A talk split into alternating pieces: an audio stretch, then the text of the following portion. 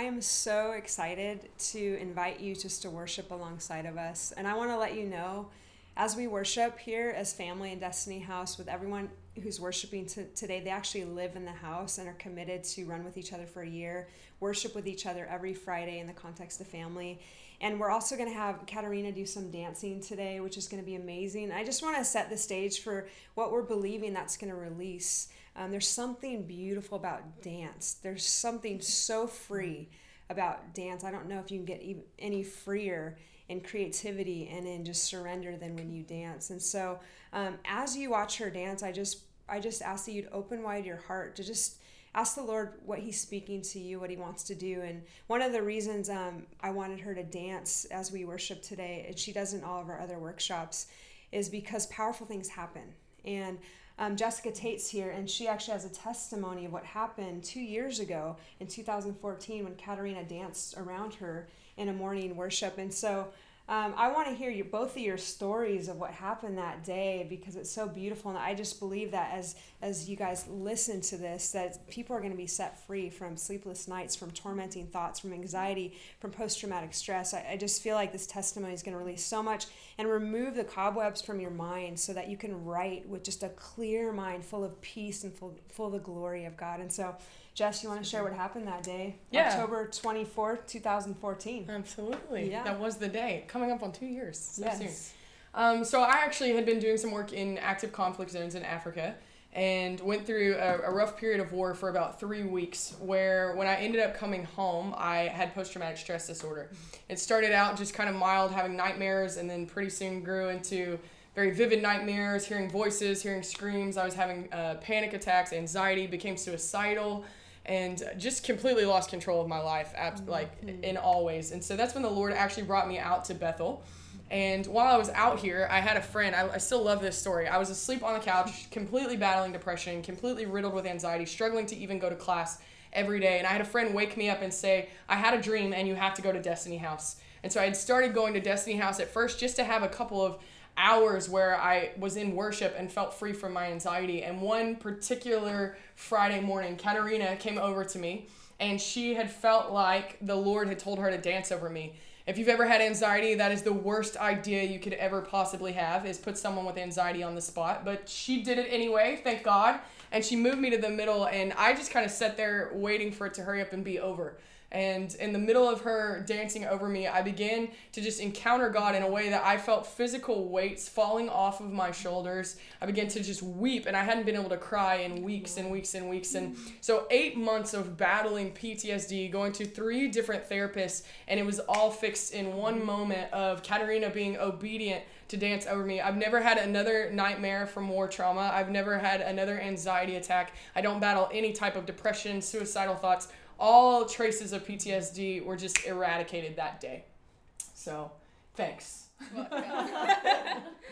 That's amazing what God did, literally right in this floor, right in this spot. And um, I want to hear Katarina's version of this because that was the first time I think you ever danced over anyone. And so, what was going on with you that moment? Yeah, I I just really got an impression from the Lord to put this unknown girl Jessica in the middle of the room and and just move like Holy Spirit was moving and behind closed eyes and I just did and followed what he was doing basically and obviously you could see that she was really touched weeping on the floor and I just yeah in the end when it all finished up I just laid hands on her and prayed for her and tried to ask her a question but she wouldn't really answer and so I just left her off to the Lord really um, and then went to my own encounter really. And so, the beautiful thing is um, by someone saying yes to doing something she'd never done before because she felt the Holy Spirit calling her to love somebody. This one has been set free, and now I don't know how many people have been impacted by your life since then. I know before then as well, but it's beautiful. She's a different Jessica than when I met her. Very Uh, different. Very different. Very different. It's night and Very day. different. Yeah. And now she's preaching and she's writing books and um, going to change the world and already is. And so it's just beautiful what happens. And so I'm excited for you watching to receive just some of the presence of the Lord and healing and setting people free. And, and so just receive, um, just soak with us and worship with us. And we just welcome you into our home, into our family in this place, just to be yourself and get ready to encounter God. Holy Spirit, we welcome you in this space, in this place. God, we thank you for every single person watching this right now. God, I just pray that you would encounter them like never before.